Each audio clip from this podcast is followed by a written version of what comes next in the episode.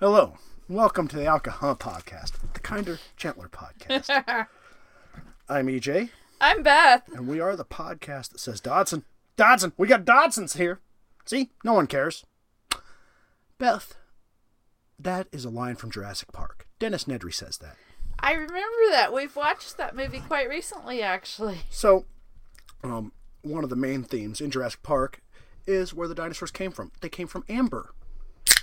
And for our 20th episode, I'm pretty excited because I am going to tell you about something that we discussed and you had no idea what it was. And that's the Amber Room. Imagine that. I knew nothing. Easy coffee dreams. I'm going to talk about the Amber Room, whether you want me to or not. so, allow me to begin with only in the thousand and one nights and in magic fairy tales, where the architecture of palaces is trusted to magicians, spirits, and genies, one can read about rooms made of diamonds, rubies, jacinth, and other jewels. Here, the expression, the Amber Room, is not just poetic hyperbole, but exact reality, and it is not, as you could believe, a small boudoir or study. On the contrary, the room is rather large, with walls wholly adorned with amber mosaic from top to bottom, including a frieze. The eye, which has not been adapted to seeing this material applied in such a scale, is amazed and is blinded by the wealth and warmth of tints representing all colors of the spectrum of yellow, from smoky topaz to a light lemon. The gold of carving seems dim and false in this neighborhood, especially when the sun falls on the walls and runs through the transparent veins as though sliding on them. And that was a quote from Théophile Gautier, a French art critic. And that was after he visited the Amber Room in 1866. That was way before I was born. Yeah. And that was way after where the story really begins. Now, amber is fossilized tree sap from coniferous trees. Coniferous trees would be like your pines. you said coniferous. I did say coniferous because they're not deciduous. They're a softwood. It's the sticky resin that comes out of pine trees, and it's usually uh, a hue of yellow, but it can actually be red or blue or green. They're rare, but yeah, you can get different color. Amber. I didn't know that. And it's it's fossilized sap. I mean, so yeah, it's just awesome. Yeah, tree blood. Woohoo! We collect tree blood and rocks. We're human. Now, work began on the Amber Room in Prussia in 1701 under the reign of Frederick I. Andreas Schluter was in charge. Schluter. He was an architect. Hey, wasn't like his name was Finkter. um, there were actually tons of amber stored under the palace, and Schluter envisioned a whole chamber decorated in it, in it instead of the usual like mirror frames and just random furniture that they used it for. Mm-hmm. Now, Schluter hired a Danish craftsman by the name of Gottfried Wolfram, Gottfried. probably like Gottfried Wolfram, who was an expert sculptor to help with the room. He knew like all the tips and tricks of dealing with amber, like what temperature it became most pliable at, what sort of oils and stuff to really make it shine, how to make it thin and turn it into this mosaic that uh, Schluter envisioned. I just wanted to say Schluter. Schluter again. They made various shades of amber and carved and polished it and flattened it out and backed them with either gold or silver leaf and then mounted them on wooden panels up on the walls. So it was basically like drywall, but totally awesome drywall. Do you think that much amber had a scent? Probably not. I don't think that amber has any aroma anymore. It's fossilized, which means all the original material has been replaced by something else. But it, the project took nearly 12 years to complete. Do you guys hear my neighbor's dog? Uh, King Frederick died in February of 1713, and his son, King Frederick William the First, was crowned. He didn't care about the arts like his dad, so he ordered all the work to cease and fired the craftsman.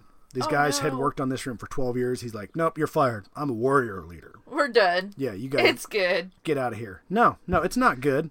He ordered the room taken down and stored in the cellar. Well, at least he didn't demolish demolish it. He kept some of it.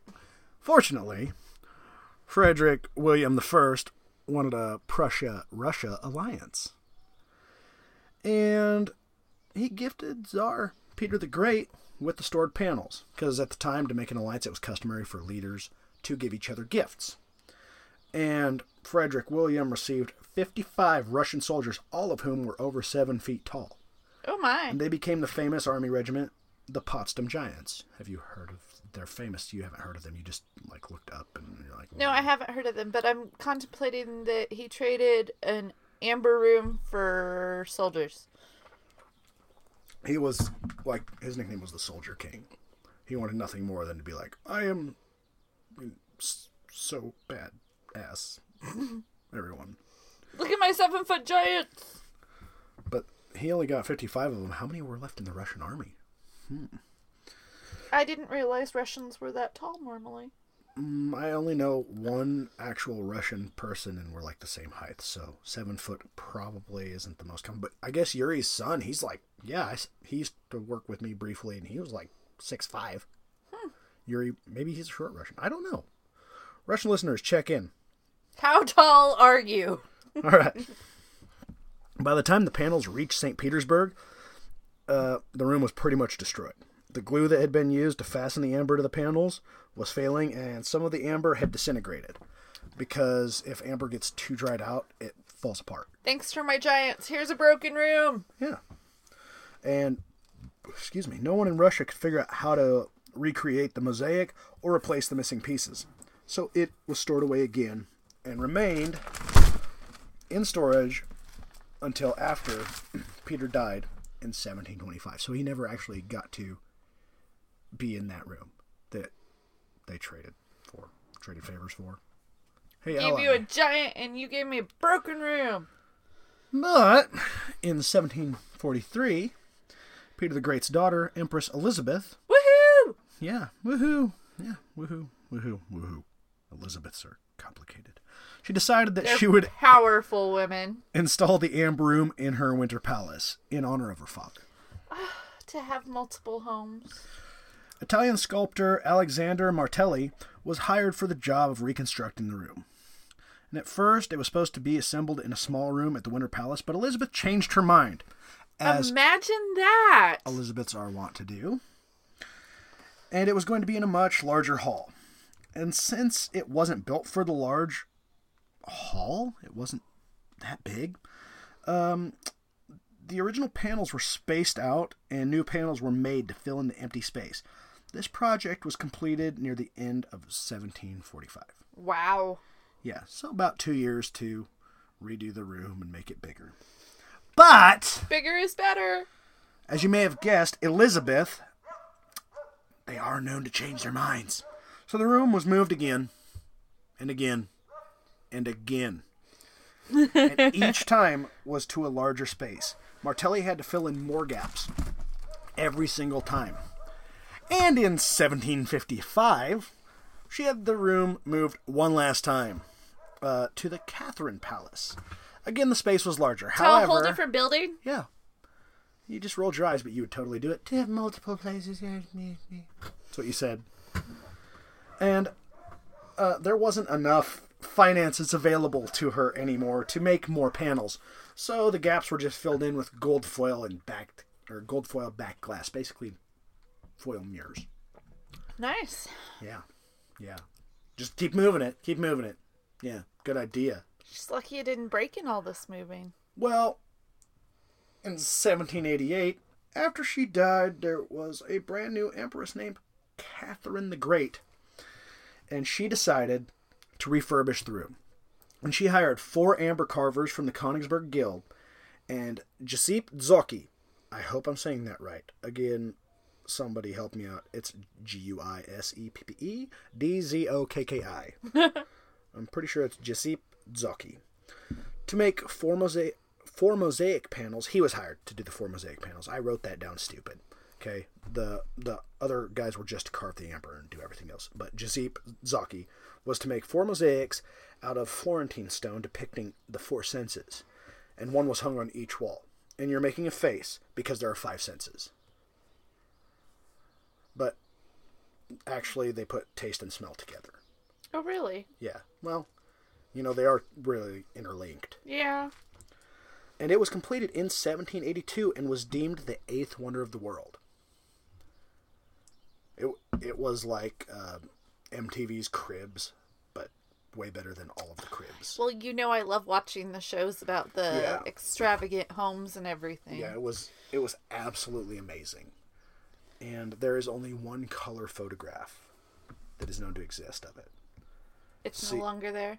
See, in 1941, the Amber Room was looted by the Nazis, Oh. and it was moved to Königsberg, where those four carvers were from, to be displayed.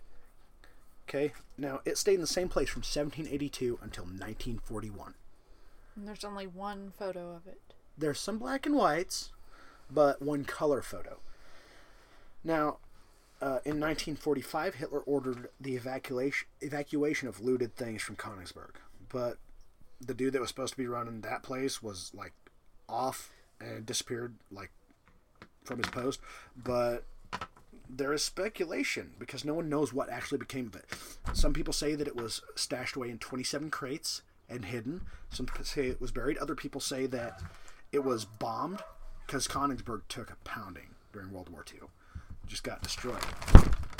And so if you ever Google the Amber Room, like the Amber Room mystery or anything like that, there are newspaper stories, articles, things stretching back almost all the way to when it disappeared. Of has the Amber Room been found? The most recent ones are from last year, They thought they And- found it again? and it's valued at about 500 million, give or take. Yeah, they continually think they found it, but nobody's actually straight up found it. I went to live with Jesus. But no, no. Amber doesn't have a soul. Well, that's what happens to all the socks that disappear at our house. I inform your children Okay. that they went to live with Jesus. Yes, yes. In 1979, though, the Soviet government decided to recreate the Amber Room from old photographs, and all but one of those were in black and white, and from descriptions. And in 2003, it was mostly complete and was dedicated by the Russian President Vladimir Putin Really?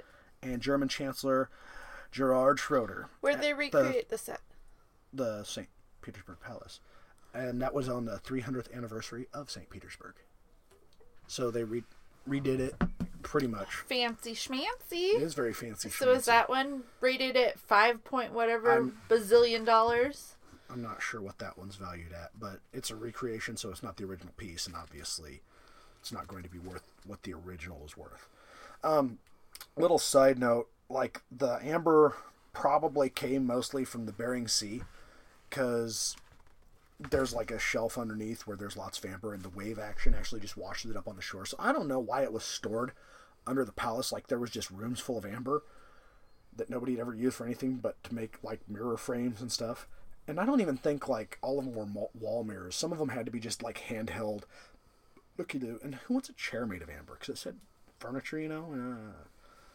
Uh, But for the most part, yeah, that's where the majority of the amber is said to have come from. How many dinosaur mosquitoes did they destroy in their That's a good making? question. But up in that part of the world, might have been a lot of woolly mammoth mosquitoes too. I don't know. No, that's that. Well, there's fossilized woolly mammoths, I suppose, but it doesn't really matter because there are frozen whole woolly mammoths. Yeah, there are. We just have to thaw them out like Encino Man. That's right. Yeah. okay, Beth. That's all I've got about the Amber Room, and I'll post some pictures of it on our social media because I think that it's just absolutely amazing. I'm anxious to see it. And a side note, other descriptions. The first, the one that I read was a very flowery description from an art critic, but most people say that the sunlight wasn't the way to go. That if you go in there in the candlelight, where it would dance and it would refract through the amber, was way more amazing to look at. Really? Yeah, I wonder how they have it lighted now than in their recreation room. probably both. So, I thought maybe my topic should be a little shorter than last week because I really, really, really took a long time. What have you got today? Well, I decided today that I wanted to talk about adult coloring books. That sounds so dirty. Here, color Jenna Jameson's pasties. You laugh, but there probably is an adult coloring book such as that. Wouldn't surprise me. Um, Johanna Basford was a British illustrator working as a commercial illustrator for big brands like Absolut Vodka and Nike when she came up with the idea to create an unheard of coloring book, one for adults. Sounds like she was drinking the absolute out of a tennis shoe. It's like, this is a great idea. It's just because you've never gave in and tried the adult coloring book. Sorry. Well, back in 2011, Johanna was commissioned by the Basford Company for a children's book, but she convinced them to go a different direction, and she was able to turn her monochrome pictures into the very first adult coloring book of its kind, titled the titled Secret Garden, not the Secret Garden, just Secret Garden. The Secret Garden was a good book. It was a good book, but we're not talking about that. We're talking about Secret Garden, the coloring book, which was kind of inspired by the other and gardens in England. Um, the book's actually been so popular that it's been translated into 14 different languages and sold over a million copies. It's a coloring book. Why does it need to be translated? You know, actually, I looked the book up and there aren't really a whole lot of things written other than on the cover page with, you know. I feel like the translation's probably minimal. Well, you know, this popular trend is not new, actually, of the adult coloring book. Um, back in the 1960s, coloring books were topping the book bestseller lists. In, in fact, in 1962, the JFK coloring book by Mort Drucker spent 14 weeks at the top of the New York Times bestseller list. I just thought of a JFK coloring book. Yeah. Okay, I've got to look that up because his presidential career wasn't very long. But I wonder if they like go back to his military career, like when he was like stranded. You know, when he was on the the PT boat. Well, I can tell you when you look it up, it's probably not going to be putting a kind light on him. Oh, that's not cool. That's kind of how the adult coloring books went at this point. Ah, they're kind of gory. Um, no, not so much like death shot scenes or anything, but whole snide comments and everything. Oh, I gotcha. Um, the Man, I didn't even think about the death shot scene. That would be that would be in poor taste. yeah, and I don't, I didn't go look up what all photos and or I might not want to look at that one. Um, the first adult coloring book that was published in late 1961 actually has very little to do with adult coloring books now. In fact, it mocked the conformists of the post war corporate workplace, as it- and it was called the Executive Coloring Book. Ah, Um, inside this book, it has just as much to do with the captions under the picture as it did for the pictures you were supposed to color. They weren't the detailed, extravagant designs now. They were like a little kid coloring book with adult with some trash captions. talk underneath. Gotcha. Yeah. Um, Uh, that might be fun to look at, especially because the trash talk from that era probably sounds like polite conversation now. Um, an don't know. example might be um, in the executive coloring book, one page has a man sitting at a large desk and he's dressed in a suit and in what looks to be a private office. And the caption reads, This is my desk. It is mahogany. Important people have mahogany desks. My walls are mahogany too. I wish I were mahogany. Yeah, that's not really good trash talk, but it's kind of funny. and it goes on from there. Um, the coloring books that followed this one I wish I were. were kind of the same setup. Topics from them ranged from national security, technology, mental illness, and sex.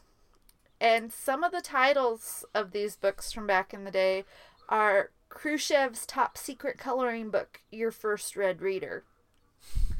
Um, John Birch Society Coloring Book, The Bureaucrats Coloring Book, The Hipster Coloring Book. Wait, wait, wait, wait. The hipster coloring book from way back then? Yes. But I thought hipsters were brand new. No. I'll be darned. not. Or the programmer's primer and coloring book. Their definition of a programmer is probably very different from today's definition of a programmer. It was, and actually, that one didn't make a whole lot of sense to most people when they opened it up. Was it in binary? No, but it would say things color the man's shirt Mickey Mouse. Ah, Like, things just didn't line up.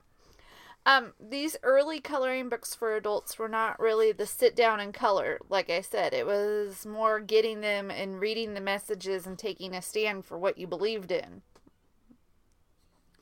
So, while the adult coloring books today are marketed more for relaxation and enjoyment, back in the 1960s, they really might have been more adult in their content. yeah, because now they're like chill with Bob Ross, kind of idea. Unless. But back then they were like kill with Bob Ross. Have you ever seen the swear word therapeutic coloring books that are popular today? To be totally fair, I don't need a coloring book, but I do use swear word therapy. Well, these are supposed to be relaxing swear word therapies for you to let your frustration and anger out using a swear word, but not swearing out loud. Some people need to watch Fight Club or something. Would you like to hear some titles? Oh, please. Um, the best swear word coloring book. Not safe for work. Okay, you can get best damn root beer, but it's just the best swear word coloring book. Yes. Come on. Um, best or um, not safe for work. A swear word coloring book.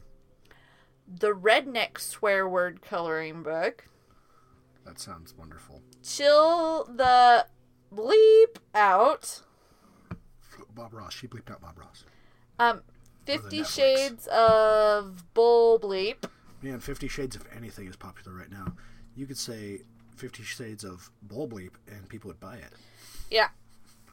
So I was interested when I started researching this. I did not know about the 1960s Oh yeah, they came actually after the 50s and before the 70s. satire Oh, oh. coloring book things, you know? And it's not only the swear words that's popular in the adult coloring books. You know, Disney has branched off and created. Swear word Disney Whole- coloring books. No, we're past the swear words now. That would be awesome though. Bleep it, listen to me. Don't don't break my table. yeah, but wouldn't that be sweet? But you know, there's the different Disney ones. Um, Lisa Frank has even coming out come out with an adult coloring book. All right, all these should have And you know words. who Lisa Frank is there. You just kind of blew over that. You're like, yeah, Lisa Frank, blah blah blah. Yeah, I grew up in the in the era where Lisa Frank was everything. look at my Trapper Keeper. It's got a Lisa Frank drawing. And I'm like, look at my Trapper Keeper. It's green because my parents hate me. but in all honesty, I'm, I want to go back to the Disney swear word ones. I mean, Elsa's mother beep and castle. All right, huh? Come on, Chill the bleep out. dude. No, you can be like, you know, the candlestick getting freaky with the feather duster. you know, they're beeping. Yeah. Well, the adult- I ain't beeping lying, said Pinocchio. lie to me some more, Pinocchio. Tisk tisk. Yeah, that was bad. Tisk tisk. And then the one, it's just a shot of Bambi's mom. The after. No, no, the hunter taking the shot. Ah, that's horrible. And then she's all like, beep, beep, beep, beep, beep. You aren't lying though. There are Bob Ross coloring books. I would believe that that would be perfect. Happy little bushes. And awesome mountains. And you can just make the clouds however you want, however they are in your world. Just, you just don't have to copy this. I'm just showing you the technique. Beat that brush. don't do that in your living room or your spouse will be mad and probably kick you out. we watch a little Bob Ross from time to time here. I don't, Bob Ross and chill. That's really what it says on Netflix, people there. Yeah, and, and Netflix and chill at our house literally means like put on Bob Ross and maybe take a nap. On the opposite ends of the sectional. Yeah, seriously. okay, Beth. Sorry I interrupted you. you didn't interrupt. I'm pretty much done. I'm just more concerned now. I'm like, some of the examples for the Disney profanity ones are fine, but what about cars? Oh. Yeah. I mean, some of these things probably not good. WALL-E erection. I don't know. Now things are getting out of hand. Remember, we're not that kind of podcast. No.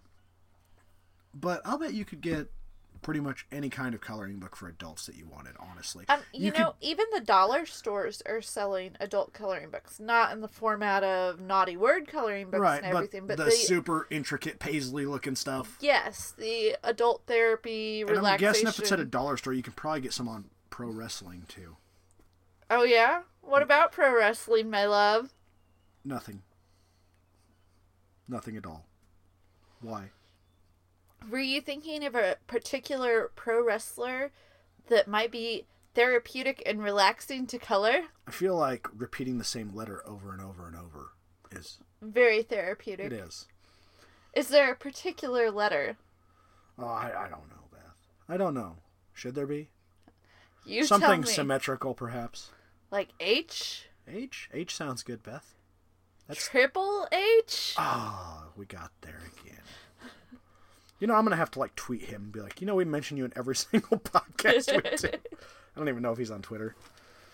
And then he'll be like, never talk to me again and block us. Sue us for copyright for saying triple H so many times. I hope not. That's just pub. Free pub. I don't even know if he actually wrestles anymore or anything. Well, you talk about him enough. Maybe you should find some of this stuff out. Hey, I'm sorry. I'm just so sorry. I am a failure. okay, guys, we're gonna keep this one a little bit shorter, because again, last time I just went And the time before that was pretty long too. Yes. So, we'll give you back what's left of the time that you were going to spend on us and go do something productive like color or look at pictures of the Amber Room. If you want to get in touch with us, tell us about the Amber Room, things we missed, tell us about coloring books, tell us about adult coloring books. Tell us about Triple H if you know anything. Yeah, yeah, that would be great. Um, you can get a hold of us at alcaha at gmail.com. Or we have a Twitter and a Facebook page. If you look up Alcaha, you'll find us. Yep. That's really all there is to it. Um, if you would go ahead and rate us on whatever podcatching service you listen to, that'll help the algorithm and more people will be able to find us. And Like us, share us, love us. if you just have a comment that pertains to any episode we've ever done, don't be shy. Send it in. You know, all the way back to pumpkin spice. And toothpaste. Man, that was awesome. This was our 20th episode already. Can you believe that? 20. So I propose a toast to at least 20 more. At least. Uh, I've been EJ. Sorry, drinking. I'm Beth. and we'll see you next time. Thanks for listening. Bye.